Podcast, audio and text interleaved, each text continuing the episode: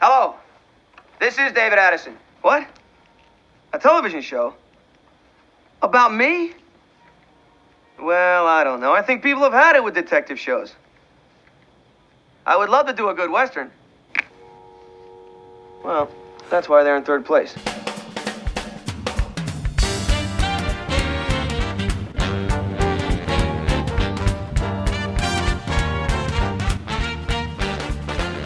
Welcome to the show, Moonlighting fans. Whether you're a Moonlighting fan from way back when, or whether you are new to Moonlighting and you want to know what all the hype is about, you have come to the right place. Hi, I'm Grace. And I'm Shauna. And we're your hosts for the podcast that is all about moonlighting. When we talk about moonlighting, we're talking about the Emmy Award winning 80s TV series starring Bruce Willis and Cybill Shepherd. So if you're a fan of theirs, you're going to want to stay tuned as we review all 66 episodes. We hope you enjoy this journey with us because we are going to be watching the series episodes one by one and discussing them every week. Now, this is going to take several years, as you can imagine, so please join us because we are going to have so much fun along the way. We will also be releasing bonus episodes of interviews with creators, cast, and crew to extend your listening experience. That's right, and we really want to include our Moonlighting fans in this project as much as possible. So write to us and let us know what your thoughts are, and even if you have some trivia to disclose. Our email address is fans at moonlightingthepodcast.com, and we will include you in our future episodes. So stay with us. Shauna and I are beyond excited to finally bring moonlighting into the 21st century for some serious discussions. You up for it, Shauna? I sure am. Well, let's get started.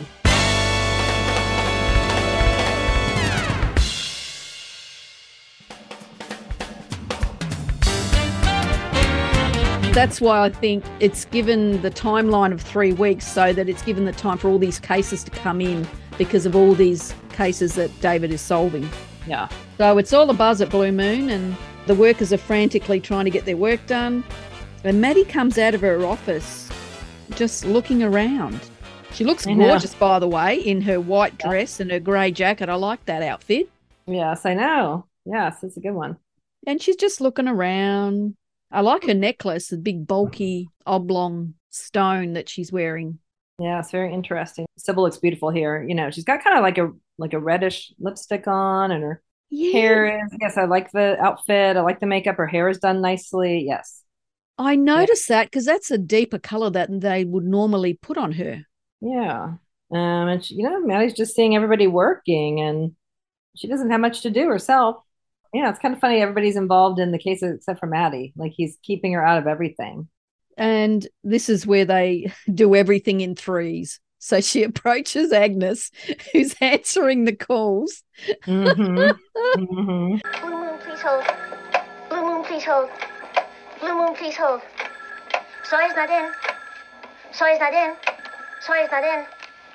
Yes, Miss Hayes? Yes, Miss Hayes? Yes, Miss Hayes? When do we expect him? When do we expect him? When do we expect him? I know everything is like double, double. Yeah. Everything's. And then Agnes shrugs three times. Very Agnes. Very cute. Yeah, it's a good one. Good dialogue there. And David comes in. He's a very sought after man at this point. Reporters, newsmen, everybody, paparazzi, they want the story. They want uh, time with them. Seems like at this point he wants, now he's missing maybe Maddie a little bit. He wants to make some time for Maddie, but there is no time. Yeah, and he's pushing the door, forcing the reporters out of the office. How do you account for your extraordinary record of solving cases? He's like, no comment. And I thought, oh, that's art imitating life, don't you think? Because Bruce always eventually was not a fan of the press, Mhm. kept away from them and blocked them and didn't really like doing interviews. Yeah. So I thought that was funny. yeah, like kind of like I was saying before, this is very much mirroring what's going on in real life. Mm-hmm. Bruce getting very popular and yeah, media and lots of stories about him and kind of maybe I don't know if Cybill was feeling left out of it, but it is art imitating life, definitely. So he enters, then other people are in the waiting area attacking him for one minute Yeah. of his time and is forced into Yeah. his office. But while he's doing this, he makes a lunch date with Maddie. Yeah. Tomorrow, lunch. Yeah. Finally, they're going to get together and see each other. Yeah. So he doesn't seem so mad anymore. Now he does seem like he's kind of missing her and but he's just too busy solving cases. So we're in Maddie's office now, and I call this the what could be bothering me scene. You've got your meaningful conversation face on. I love these two scenes that Agnes has with the both of them. She's really worried about how they're feeling. Yep. She goes to Miss Hayes, wondering how she's feeling. She feels that Miss Hayes is probably feeling left out. Yes. But then she's worried about how David's feeling because he's been away from Miss Hayes. It's kind of like their daughter, you know, it's like that mother, father, daughter dynamic again. You know, she's kind of Mm. like, mom and dad are separated, and is mom okay? Is dad okay? And Yeah. yeah, she's very intuitive and she's always looking out for her bosses. She's their biggest advocates and she's checking on Miss Hayes. She stands in the middle of the Blue Moon office. She's looking around. She's seeing all the hustle bustle. And yeah, she walks into David's office as well. Yeah. Mm. And I do like both the scenes. I particularly like the scene between her and David because of his concern for Maddie. And is she happy? Well, as long as she's happy, Yeah, that's right. which is a big concern of David's throughout the series, one that I personally love. So Agnes walks into Maddie's office and Miss Hayes already has an answer. No, nothing's wrong. and she Agnes is like, excuse me. Yeah, you're Mhm. right. You've got your let's have a meaningful conversation face on. So she starts telling her that she's fine. The business is a huge success and our financial worries seem to be behind us. And the last couple of days, I've even had some free time to myself. So, what could be bothering me? I guess nothing could be bothering you. But Mhm. Agnes begins to walk out, and Maddie asks about David. And Agnes's eyes light up. What about Mr. Addison? What about Mr. Addison? No, I mean, I haven't seen much of him lately. He's been working by himself. I've been working by myself. How's he adjusting to all this success? He seems to be getting along just fine. Oh, he is? Well, good for him. Good for him. Good for us. Good for us. Agnes goes, I don't know what I could have been thinking about. So Agnes walks out and stays at the door, watching all the workers walking around so busy. But I counted mm-hmm. all the bothering and all the bothered. So Maddie says, bothering and bothered six times. and Agnes says it once. Bothering, bothered, bothering, bothering. Oh my God, there's a lot of bothering going on. yes. But you know what I found funny was all the workers when Agnes walks out into the main office, they're really overdoing it. Really overdoing the the Yeah, busy lot of- looking. Yeah. Um, Unneeded hustle bustle. Everyone's head down, walking here. Yeah. Very fast, Yeah, walking in, walking out. More workers than normal, really. yeah. I call it the blue moon shuffle when they're Yeah. running, walking past, making out they're looking busy, but they're really not. Oh, I know. Yes. And then they all kind of bombard Agnes and kind of carry her away with their folders and paperwork and questions Mm. and sweep her into Mr. Addison's office, which is kind of a weird shot. Did you notice the shot when uh, they enter Addison's office? It's kind of like empty. Usually there's, you know, as we've seen many times, like hat racks on either side of the door. And it seems like there's more decoration in there. And they, when they walk in, it just seems like a wall of the set and them coming through the door. I don't know. Just it looks very bare. oh, I didn't notice that. Yeah, I don't know. It just is kind of a weird. It just catches my eye every time. So this part is hilarious. It's a great Mhm. scene. Yes. So she finds him having his nails done and his hair done and his shoes polished. And there's two guys holding the phones for him because he's getting all these phone calls in and hmm and it's Yep. great because his back's to the camera. That's really good. hmm Um, and he turns around because he has to grab the phone from the other guy. yeah. And the poor girl that's doing his shoes has to move her equipment to the other side. yeah. and the girl is doing his hair. And then as he turns around, he puts his arm out to the girl who's giving him a manicure. so the whole thing is orchestrated so well. It's so funny. I really Yeah. like it. And, the more I thinking about his hairline, it's just more and more obvious that they have colored in kind of exactly around his hairline, you know, Yes. uh, down to the scalp. Yeah. Yeah. And you know how they are. Inside joke probably that he's getting that haircut, that hair he's losing so quickly. um and everything he's saying on the phone, by the way, is definitely references to what's going on in his life outside.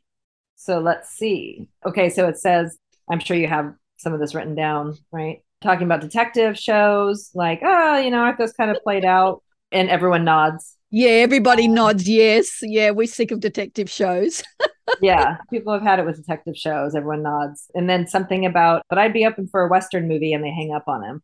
Now, he made that movie Sunset with James Garner probably around this time. It was one of his earlier right. movies. I'd have to check the date. Yep. And they hang up. So, yeah, it's like, mm, and but that was not a hit, that movie Sunset. So I was thinking that was probably a reference to that. And then that's why they're in third place. Another network, you know, is Do you have any idea who that network could be?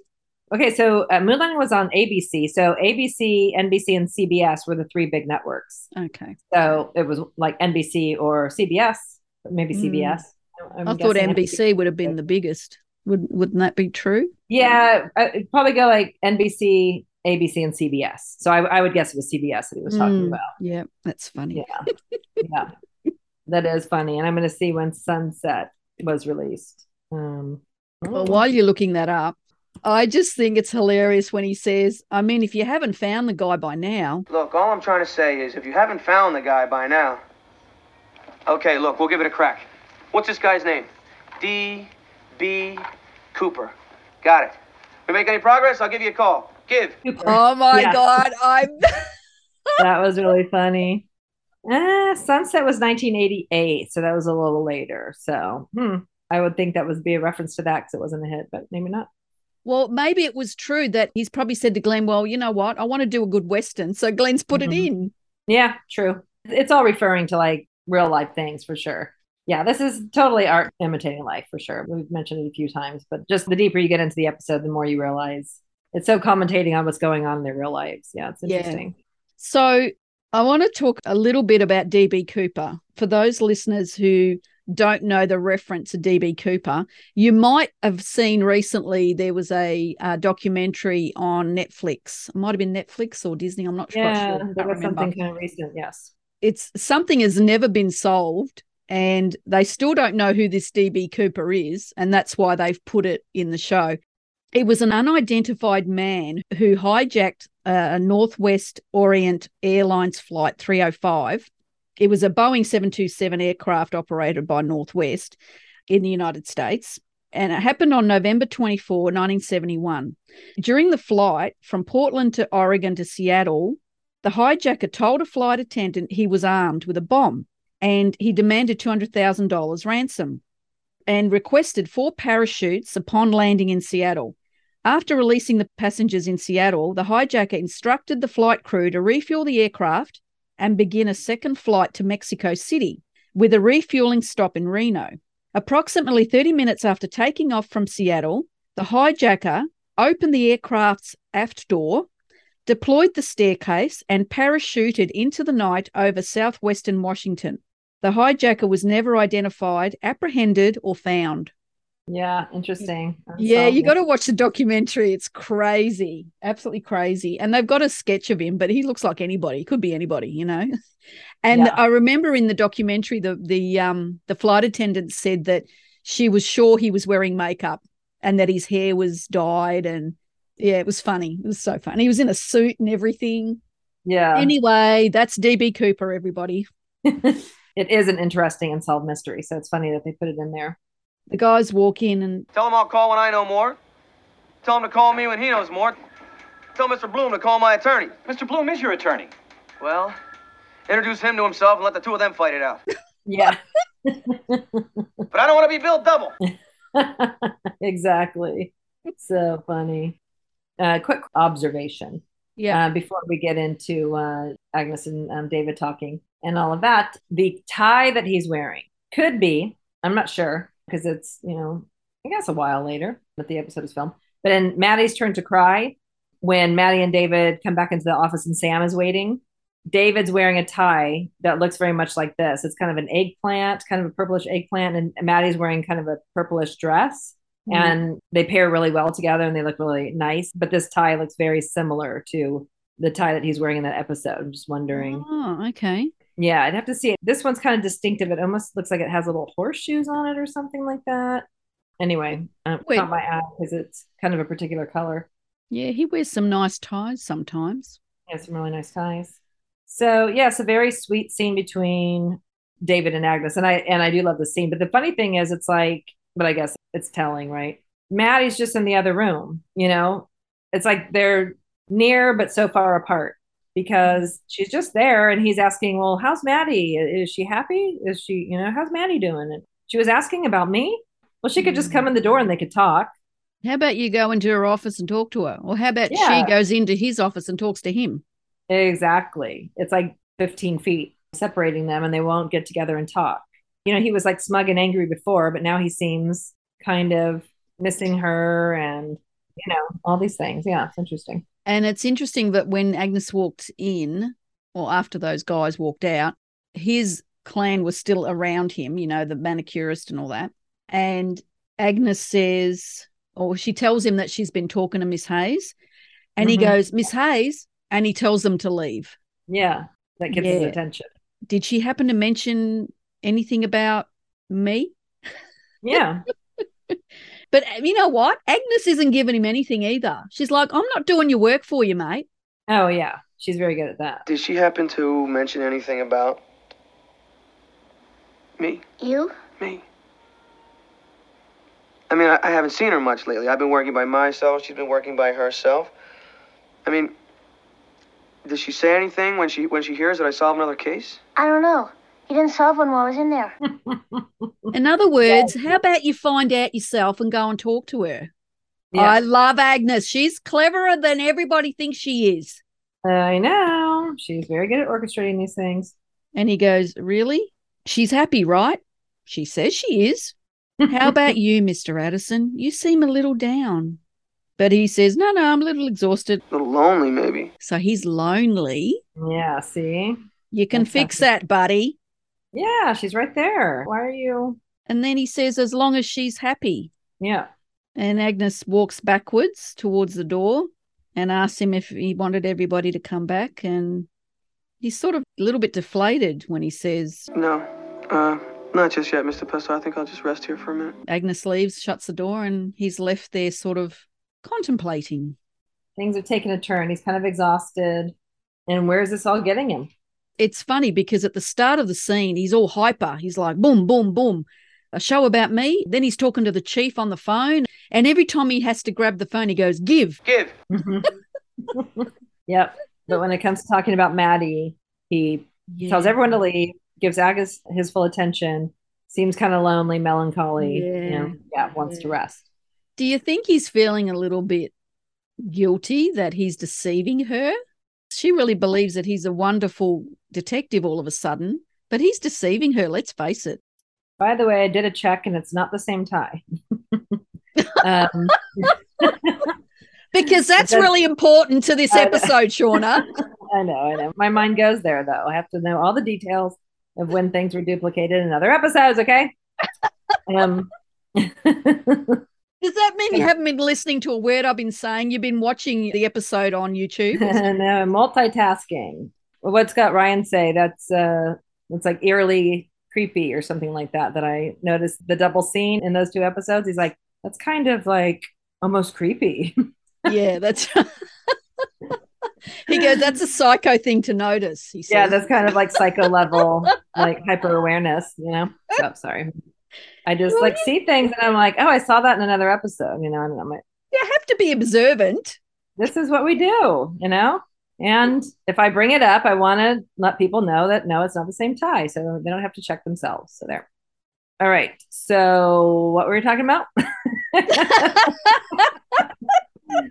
Um, had something to nothing. I think, yeah, we finished this scene that David's left. I just thought it was a lovely contrast. That beginning of the scene, he's hyperactive, he's excited, Yeah. he's taking phone calls, he's getting all his beauty things done and getting his shoe Mhm. shined. And then at the end of the scene, Yes. he has a chat with Agnes and M, and he's left thinking about the actions he's taken so far. Yeah. Oh, you were asking, does he feel guilty? I don't think he feels guilty at this moment. No, I think he's starting to feel guilty later when she's like, David, you're a great detective and all that. And then he's like, no, Mm. I'm not, Maddie. You know, Yeah. then he's like, feels guilty for lying. Right here, I think he's just still caught up in it, but he misses Maddie. He's starting to feel lonely. and no one can really fill her shoes. so- because he knows that they work well together. He's always said that they're a team, they're partners. You Mhm. know, not working with her now, I think he's noticed the difference. I think, yeah, he was like being smug about it and like uncaring for a while, but it's Mm. catching up with them. Yep, I agree. He's just left there in the office by himself, kind of like kind of looking to the side. And then, you know, we get a restaurant scene with Maddie just sitting alone and waiting. And it's a busy restaurant. And she's obviously, she looks at her watch, she's waiting for somebody. And so, yeah, they're both just kind of alone, kind of longing for the other. Yeah, it's sad to see them separated. And that scene really brought it home that she's just sitting there waiting for David to have lunch and he's got no time. He's got no time for it. And he's forgotten basically as well. yeah, Um, just so busy. but I love the high wingback chairs she's sitting in. They're like I love that um, restaurant. like- yeah, they're Yeah. like the um, like a Chesterfield button chairs in green. Very Yeah. nice. Really nice restaurant. Yes, it looks very fancy. Is this where they would normally go? Oh my goodness. Mm. Is this their place, Grace? Was this their... Oh, maybe it is. Maybe it's Maddie and David's restaurant they go to when they don't show us. That's right. But I, I guess they don't serve burgers. we won't go there. You were getting ahead of ourselves, girlfriend. No, we always do. Um, anyway, um, yeah. before this scene ends, you hear sirens, which transports you to police under a bridge arresting two guys for doing who knows what. Yep. And do you recognize the location. I was gonna say, I was just gonna say, no, I don't remember where. Okay, so when we watched, maybe it was, um, was it uh, Brother Can You Spare a Blonde? Yes, Oh, okay. at And- the beginning. Okay. And you said this location was used somewhere else. but I And didn't it- tell you when. Oh, okay. Then somehow I put two and two together because I was like, oh, this is the location. Or I was going to say, is this the location that you were talking about um, that they used again in Brother? Okay. So I, with my eagle eyes, I spotted the locations and they think they can get away with it because it's daytime. And in Brother Can You Mm. Spare a Blonde, it was at night time. It was at 7.32 or something at night. from Navarone. Good old Yeah. Navarone. Yep.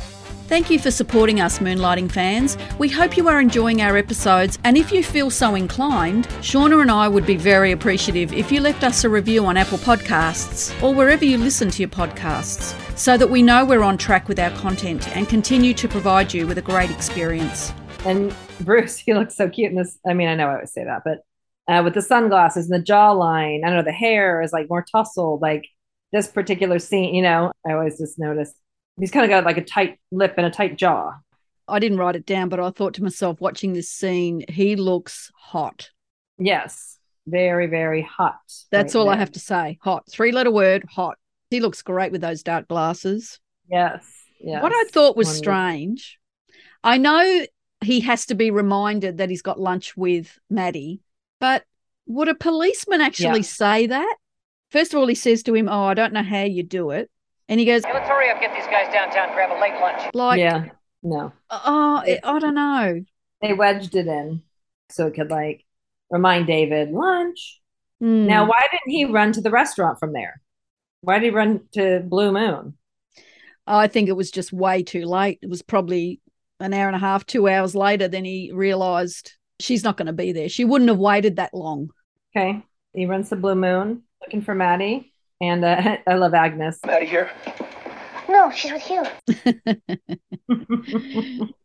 What I find funny is too, he does that Stooges thing, by the way.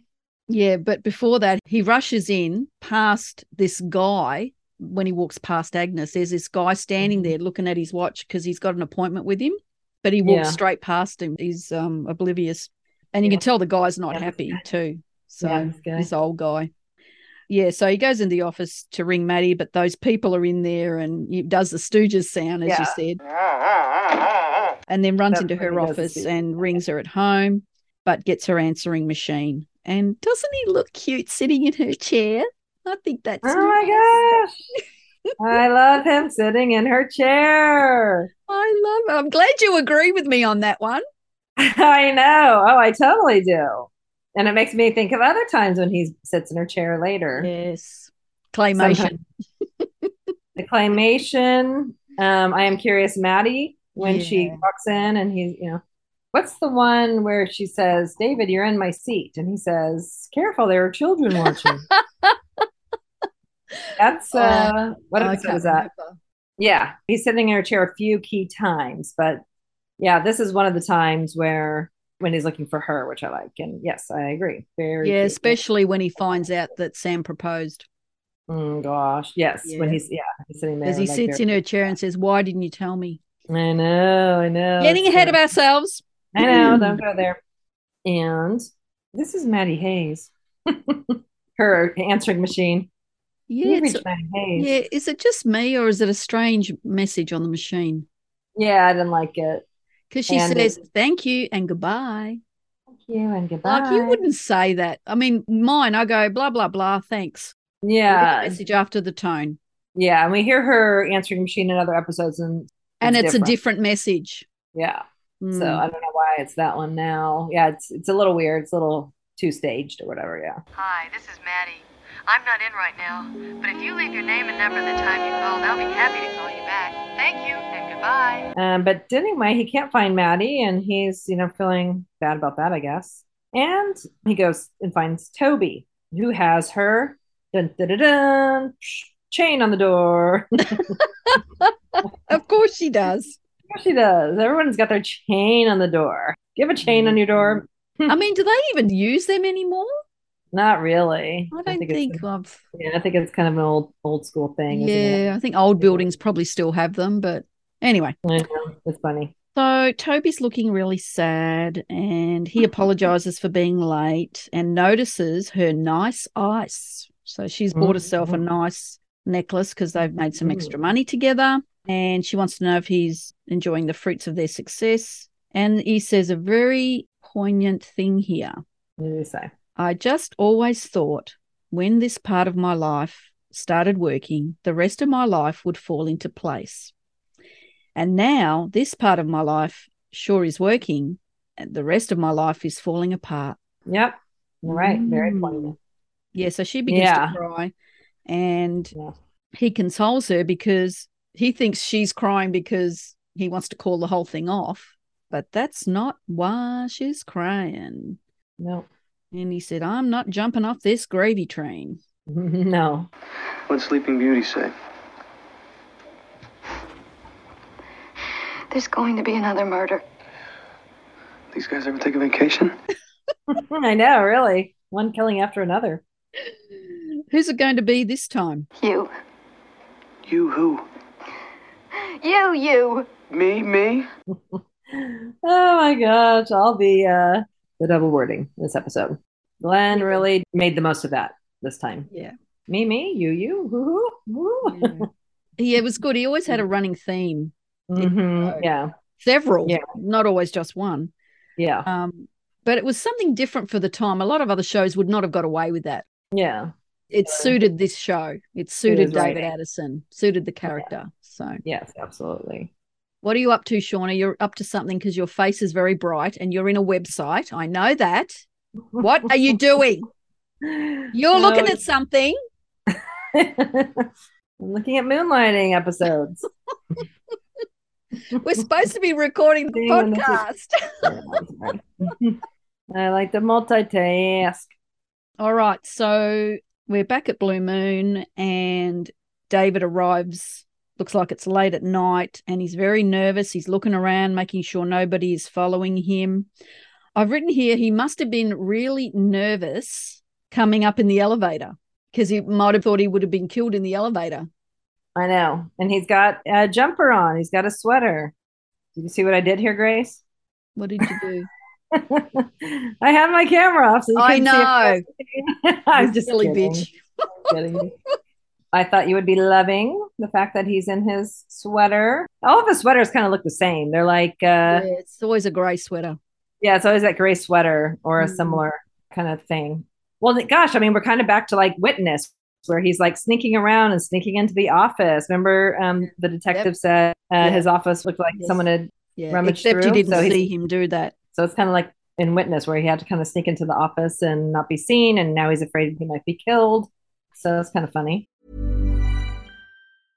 Hiring for your small business? If you're not looking for professionals on LinkedIn, you're looking in the wrong place. That's like looking for your car keys in a fish tank. LinkedIn helps you hire professionals you can't find anywhere else, even those who aren't actively searching for a new job but might be open to the perfect role. In a given month, over 70% of LinkedIn users don't even visit other leading job sites. So start looking in the right place. With LinkedIn, you can hire professionals like a professional. Post your free job on linkedin.com slash people today. There's never been a faster or easier way to start your weight loss journey than with PlushCare. PlushCare accepts most insurance plans and gives you online access to board-certified physicians who can prescribe FDA-approved weight loss medications like Wegovy and Zepbound for those who qualify. Take charge of your health and speak with a board-certified physician about a weight loss plan that's right for you. Get started today at plushcare.com slash weight loss. That's plushcare.com slash weight loss. plushcare.com slash weight loss. So he walks into his office, turns the lamp on, and gets a legal pad and starts writing a letter to Maddie. Dear Maddie, I'm sorry to do this by letter, but there is no time for goodbyes. But Maddie interrupts him by saying, Hey, and gives him a heart attack. And Yeah. because obviously he's still worried somebody's going to kill him, but she's in silhouette. I know the shadowing in here, very film noir. Yes. I was trying to check to see if the first image was her. The hair was different, so maybe it wasn't her. Hmm. Um, Okay. Not sure about that. It's funny how they both say together What are you doing here? Yeah.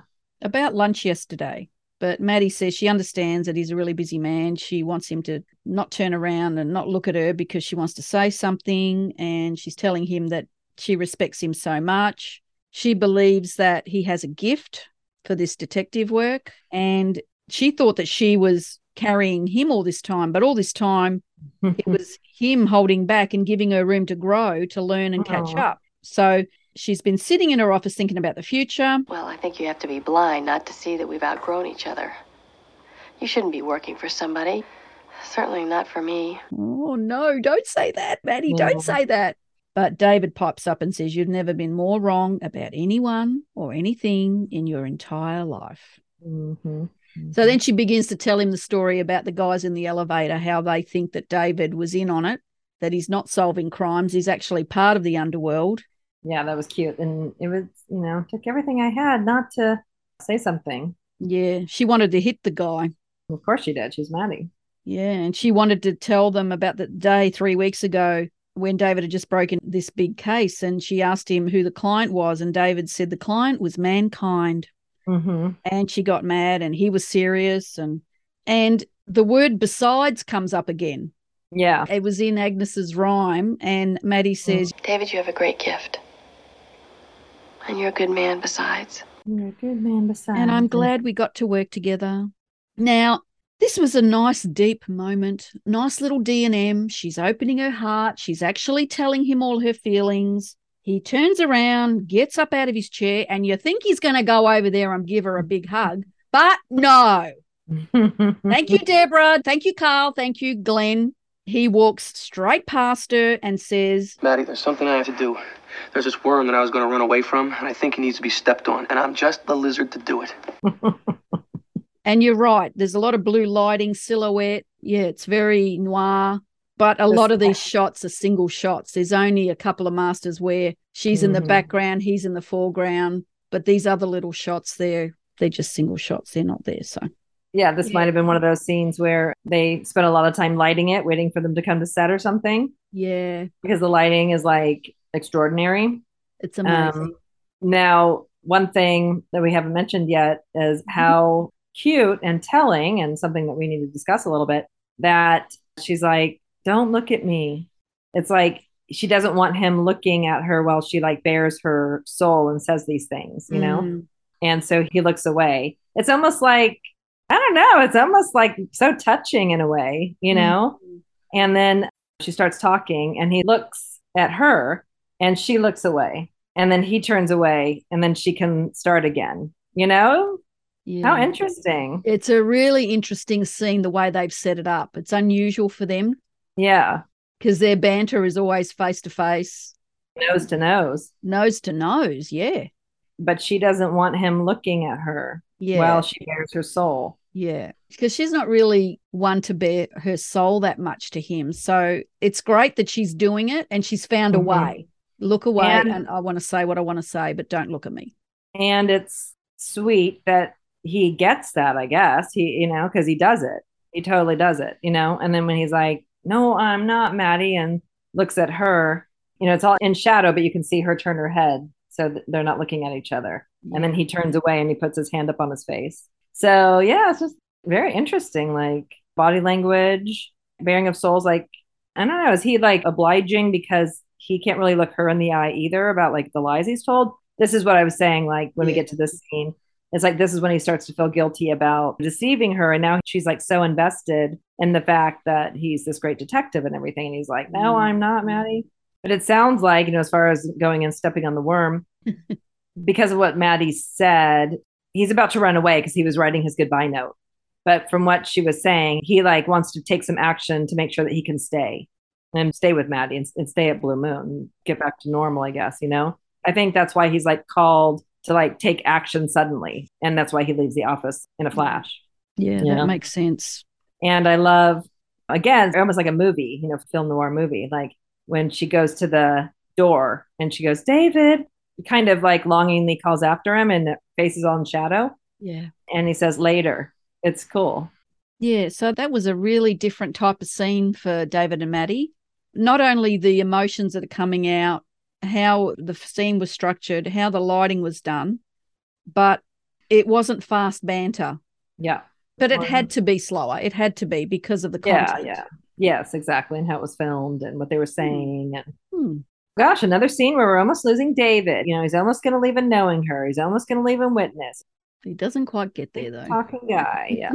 he always ends up staying. Thank God. The information that gets revealed in it, the lighting. I call it the Jerry scene. It's very Jerry. Oh, yeah. I mean, yes. Gosh, I mean, he just went all out yeah. on that lighting. Yeah. You're right. Maybe they had a lot of time to set it up because He let the hell out of it. But that's mm-hmm. why it kind of bugs me the generic set of the bar because it's it's so not yeah. well lit and it's not a good set and it's not a good scene. You know why? Because it's not a Maddie and David location. Yeah. It's not meant to be lit. It's supposed to be a bar, just a plain old bar where, Yeah. where It's just- Toby meets her clients and Yeah. There's too many shutters and too many blinds or I don't know. Scenery in the setting is not great, but that's all right. We hope you're enjoying listening to Moonlighting the podcast. And for all you devoted moonlighting fans out there, we now have moonlighting merchandise. Check it out at redbubble.com slash people slash moonpod 2016. But anyway, yes, love that. What a great scene. And then Maddie sits down at the desk and sees the letter that David was writing, And then you hear Maddie's voice reading the letter. what he was writing. And then she read it over too. And then she realized that he was actually going to leave. Dear Maddie, I'm sorry to do this by letter, but there's no time for goodbyes. But then how does, I guess, did she follow him? Okay. Because- so I've written here, how did she follow him? They only have one car. So Exactly. I don't know how she would have followed him. For her to go to the bar, she would have had to have been right behind him. right him. behind him. Okay. Just say he went down and got a taxi cab, but she still has to go to the parking garage, get the car, pull out of the garage, pull around, see him Mhm. getting in a cab. And yeah, he might have to wait a minute for a cab and hail one or whatever. Yeah. But yeah, exactly. How does she end up there? All right. We're back at the nightclub and West End Girls is on again. I wonder why they use the same song. Just wondering. Hmm, Could use used a third song, but maybe not. Maybe they had a limit how many songs they could use. Who knows? Yeah, money wise, you know. All right. David sees the guy at his usual seat and but Toby isn't there yet. So David decides to walk over to him and confront him. Now, this is where I'm a little confused. He starts talking to him saying, "I know you know who I am, but Yeah. how does David think Jerry knows what he looks like? Or maybe he's been in the paper. How does David know what Jerry looks like? No, how does David think Jerry knows what David looks like? Oh, um, I think he assumes because he was going to kill him that he knows what he looks like. Plus, he But- must have been in the papers because he's been solving all these crimes. Yeah, That's true. But he doesn't know what he looks like because he doesn't know who he is. that's right. yeah. So, I- And he has seen David before, but he thinks that that's her brother. that's right. So yeah, it's a, a little bit of a convoluted because he's like, wait, you know, whatever. And then he's like, oh, that's right. I remember you. You're her brother. but you're right. He was in the paper. So he w- should have known who he was all along, that that was Mm. David Addison, you know? Yeah. But on David's end, I think David's assuming that since he's on this hit list, he knows what he looks like.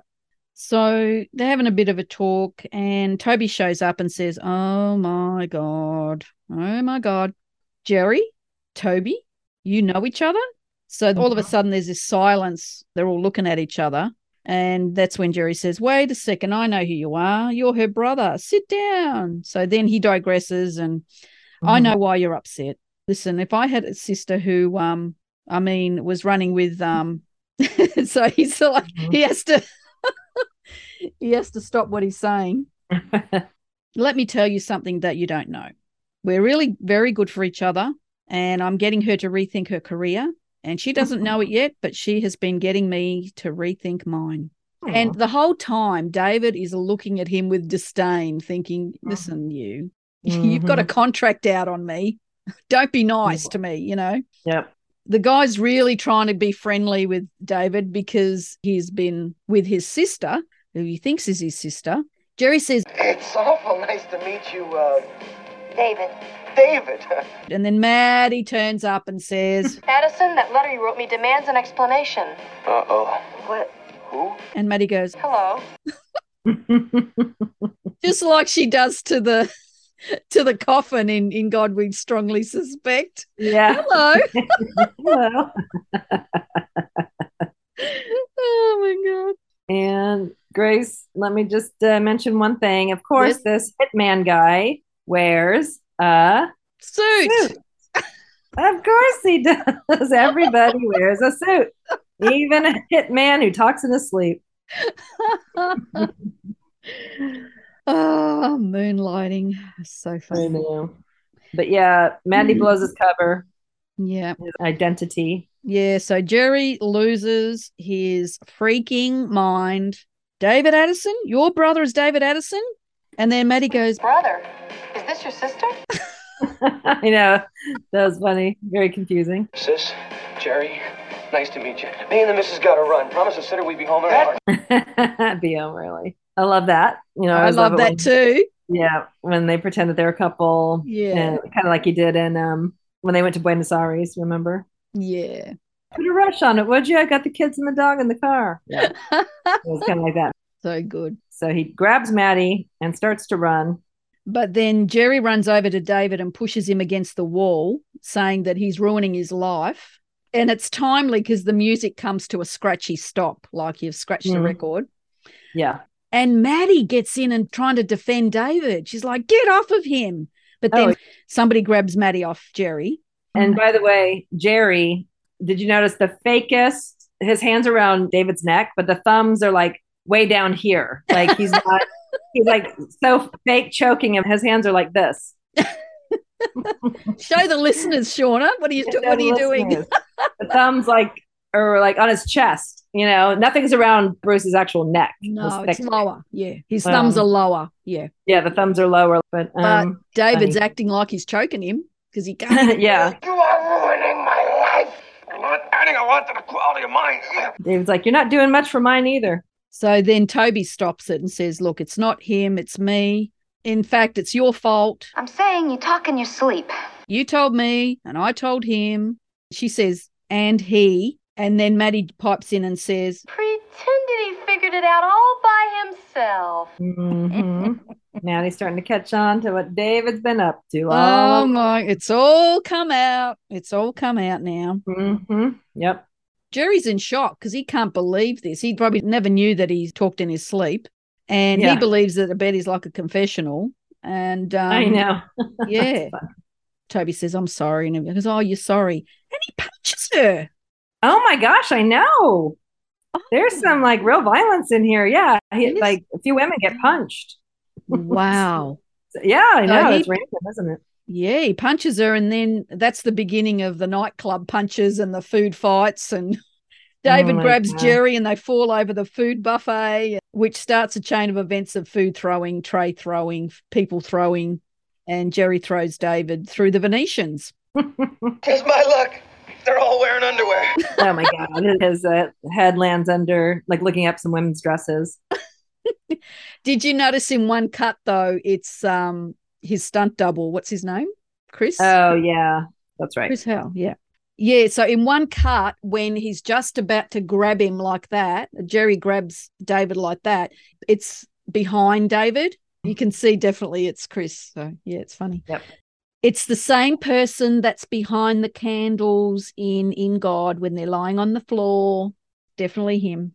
Yep. Yeah, so the siren starts sounding and Sounds like the cavalry. and then you see Toby trying to escape before the police get there, and she doesn't have any marks on her face, although maybe it's too early for anything to come up. But I just looked for that in case she had a bruise on her eye or something. Yep.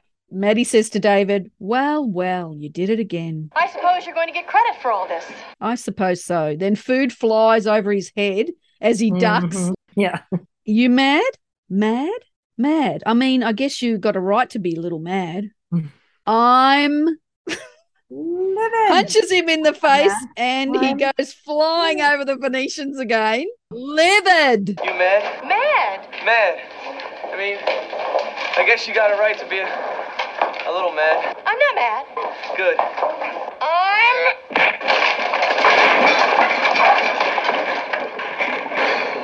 livid.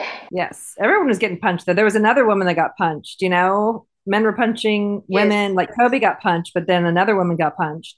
A guy went to punch another guy, but he ducked and punched the woman behind him. Oh, okay. Is that what happened? Maddie slaps him and the pilot, and she punches him here. I'm just trying to think of um, Maddie with her violent tendencies. I think this is the second time that she's hit David. Is that right? This time she like full on like flattens him. You know? Yeah. Which he deserved.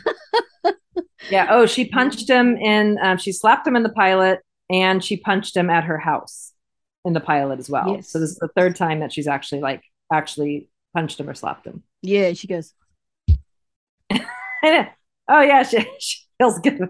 She like dusts off her um Grace's. she dusts off her, beautiful Grace. dress. Yeah. Yeah, she she like dusts off her. uh She dusts herself off after she's very proud of herself. She'd give a crap about punching David and sending him flying halfway across the room. and it's so funny, you know. Like we've talked to Glenn about it, and we've talked to other people about it. That Maddie was such a violent character, but it's funny how like people don't really think of her that way. But Yeah. And Glenn said in our interview with him that he didn't see her as violent. Well, I know, it's, funny. I'm sorry, she was. I know, and he, but he, I think he even thought about it. He was like, yeah, but yeah, but maybe. But then he kind of goes back to like, but uh, you know, no one thought there was any real jeopardy, you know. No, no. because I asked him because I wondered where that came from. We just needed that physical comedy between her and him. So I know yeah. it's good, but it's just funny. Like, can you imagine today on TV, like a lead, the woman constantly like punching the guy, slapping the guy, hitting the guy, and sending him across the room? I mean, it's funny, you know. I mean, Yeah, I'm yeah. not offended by it or anything. God. I mean, really, you're not allowed to do anything these days. no, no, you can't. you can't do anything exactly. That's why Um, no reboots. I just want to talk about Steven Keats. He played Jerry. He's from the Bronx, New York, 1945, and he unfortunately passed away in 1994 in New York. He won a Primetime Emmy in 1977 for uh, something called Seventh Avenue. He played Jay Blackman. Uh-huh. His career began in 1973, a lot of um, supporting roles. Cagney and Lacey, Knots Landing. He was in the TV series The Yellow Rose. Hmm. Sybil, Um, right? was that a TV series or a movie? The Yellow Rose, I think, was a, a That- was a series. Movie. Sybil was in. Oh, Yeah. it was a movie. That was a movie. This is the TV series, so I don't know. Oh. Anyway, the usual suspects Twilight Zone, Murder She Wrote, and Magnum PI. Yeah, I recognize him from Hill Street Blues. He was one of the detectives, and he did eight episodes of All My Children in 1992, several episodes of Law and Order, but the last thing he did was in 1994, just before he passed away. It was a while ago, huh? Yeah, so that's Steven Keats. So did you like this episode? What do you think of this episode, Shauna? It is a good episode. Okay, and thinking of the timeline of moonlighting, you know, uh, the timeline of their relationship, I guess. Now we, we're just coming off of Witness, where they've like kissed in the garage and all that stuff, and they kind of, you know, at the end of the episode, were like kind of regretting maybe not following up on that. It's almost like we've taken a step backwards. They seem like they're like thinking about each other, missing each other. We see that, you know, because they're not around each other a lot. But I just don't see a progression in their relationship really. But I guess you can't have it progress every time. I felt like it was just a step back into kind of formulaic moonlighting, you know, not really not following any kind of like progression of their relationship, I guess. Yeah. And sometimes we're looking at these so closely where it's like kind of a plot that allows them to have separate scenes and time off, which I shouldn't, I guess, be thinking about when thinking about the episode. I, it's okay. Not one of my favorites, although it has nice moments like the scene in his office eh, even the opening scene when they're cheersing to their you know year anniversary and things like that. And it's okay. It's not one of my favorites. Not in my top ten or anything. But um, you haven't asked me that yet. But um, what about you? is it in your top ten, Shauna? It is not in my top ten, Grace. How about you? And what no, are your thoughts? it's not in my top ten. Not that what it's a bad episode, but right. But no, it didn't make it. It's got to be pretty good to be in my top ten, Shauna. I agree, but what are your thoughts on the episode in general? I like the storyline. It's a good plot. It's not too complicated. It gives Maddie a little bit of a jolt. Before she actually finds out, she believes that he's a good detective, which he is, because you know what? If you look at past episodes already, he hasn't solved a lot of them, but he was pretty cluey. I loved a lot of emotions coming out. I really liked how they've got Maddie to reveal her feelings the physical comedy in it. There's a lot of funny bits in here, a lot of funny mm-hmm. bits. It's got a lot of elements. It's got D and M's with Agnes. It's got yeah. her punching him, a lot of physical comedy, and a lot of extras. There's a lot of extras in this show. The reporters. Mm. There True. seems to be a, the usual extra wobblies and yeah. So there's a lot of action. There's a lot of action in this episode. Yeah, true. And everybody's given equal share of dialogue and the Wobblies are working, and Agnes has a great rhyme, and Agnes has some great moments with Maddie and David, and yeah, yeah. I mean, season five aside, the worst moonlighting episodes are still great. You know, I mean, you know, I mean, that makes sense, Shauna. you know what I mean? It's yeah. like even yeah. the ones that you're like, yeah, okay. I mean, you can still go through and point out so many great moments and dialogue and lines and but I mean, yes, I guess it's just like, is it in our top 10? Is it like one of those really, really standout great episodes? No, not really, but was it great? Yeah, of course it was. It's moonlighting. It was an episode with a lady of the night, a sleep talking guy, Maddie on her calculator, a happy anniversary, Heckle and Jeckle, a partnership, a request for a pay rise, a lot of door slamming, color blue lighting, an underworld figure dying in an elevator, the Culligan man, $500 to stay awake, $1,000 for an all nighter. Another Agnes rhyme. Agnes gets another door slam. An isosceles triangle. David cracking numerous cases. Maddie, Maddie, Maddie, David, David, David. Maddie talks manure. The mayor's office. The DA's office. Mankind is the client. Fine, fine, good, good. More mm. dresses cut down to South America. The Wobblies are actually working. Maddie and Agnes talk in threes. The what could be bothering me scene. Agnes has D&Ms with Maddie and David. David trying to solve the disappearance of DB Cooper. Maddie waiting for David in a restaurant. Another food fight. And Maddie's not mad, she's livid. so I have a total of 12 door slams in this episode. Oh my goodness.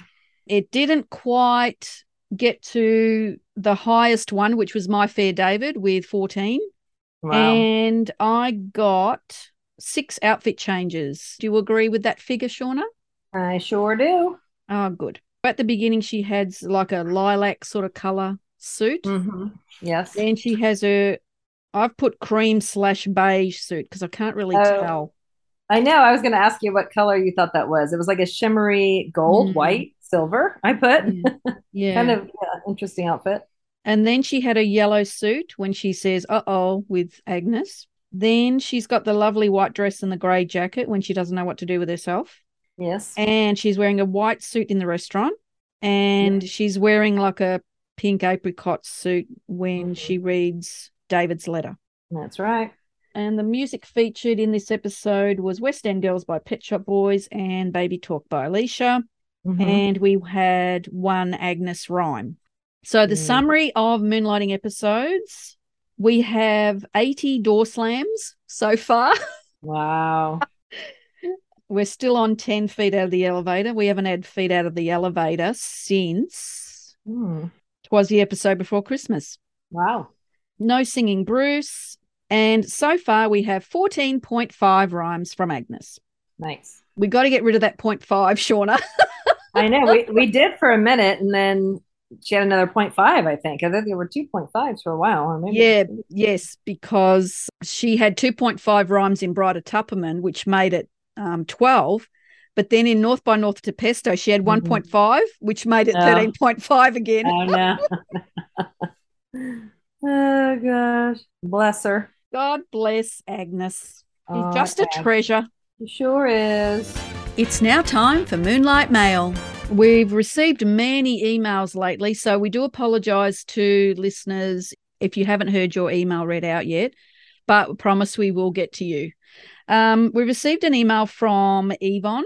This is what she had to say. Hi, Grace and Shauna. Great listening to the latest podcast, which unfortunately I couldn't join live, but I found myself yelling into the phone when the question came up about why David is wearing the headband in the opener. I'd Googled it ages ago and found that the prologue features David and Maddie reading letters from fans. David is wearing a headband that says McMahon on it as a tribute to Super Bowl winning quarterback Jim McMahon.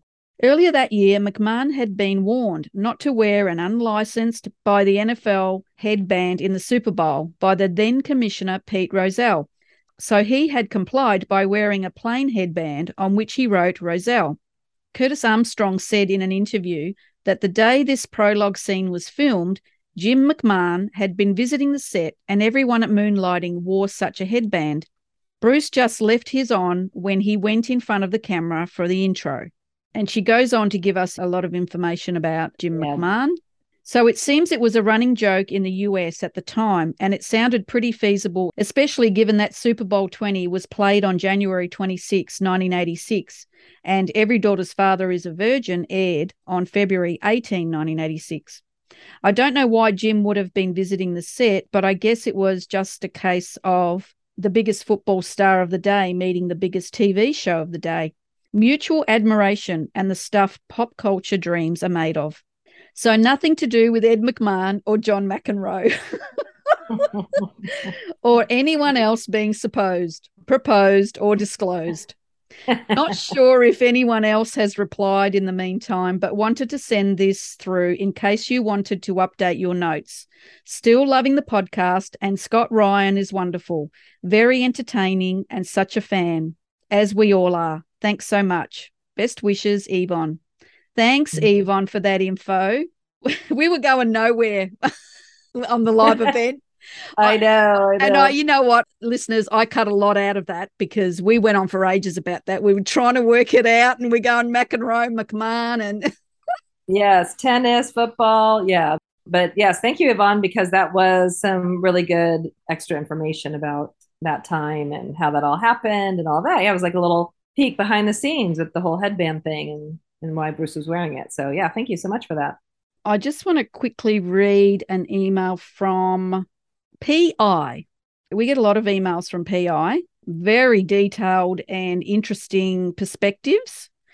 I'll just read this one that we received recently after they watched Every Daughter's Father. Dear Shauna and Grace, congrats on another very engaging and informative live podcast on Every Daughter's Father is a Virgin. Your on air banter with Scott was entertaining and added a lot of valuable insights into the episode. I very much agree that David's rant in the car about lying is an important theme of his character and the show, that the pursuit of truth and justice is Maddie's and Dave's day job. But hope and dreams and romance require more than just the harsh reality of our existence. Hence, the show is called Moonlighting and not Day Job. I also agree that Cybill's Dixie accent sometimes comes out, especially in the most emotional scenes. At the end of this episode, when she cries and tells her father she loves him, her really I do has that southern twang. The artistic touch I liked best was the contrast between David wearing sunglasses into the office at the beginning of the episode to hide his physically bruised eye versus Maddie wearing shades into the office at the end of the episode to hide her emotional bruises, which might have included red and swollen eyes from crying earlier that morning, as you aptly pointed out. I can't wait for the next episode on yet another classic episode, Witness for the Execution. P.I. Thank you. Thank you, PI. See, this person is anonymous. I don't know if they're male or female, but they always have an interesting perspective on the show. So thank you so much for your email. And thank you for agreeing with me about the Southern twang, because it definitely does come out. Yes, and I like the observation about the sunglasses that David was wearing sunglasses in the beginning and Maddie was wearing them at the end, both to hide something about their eyes. Yes, very true. Terrific. Yeah. So thank you for that.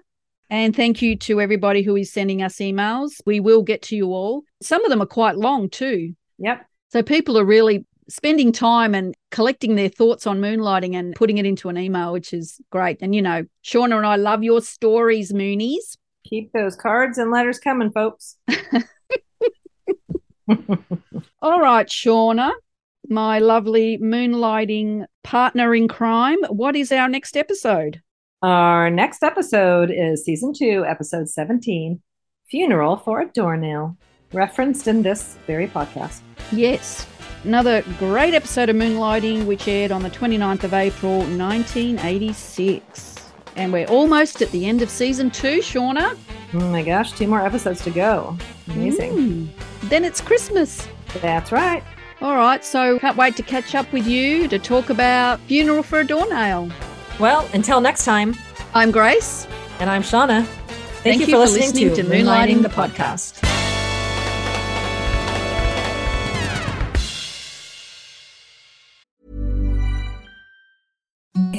The softest sheets you've ever felt. Now imagine them getting even softer over time. That's what you'll feel with Bowl and Branch's organic cotton sheets. In a recent customer survey, 96% replied that Bowl and Branch sheets get softer with every wash. Start getting your best night's sleep in these sheets that get softer and softer for years to come. Try their sheets with a 30-night guarantee. Plus, get 15% off your first order at bowlandbranch.com. Code BUTTERY. Exclusions apply. See site for details.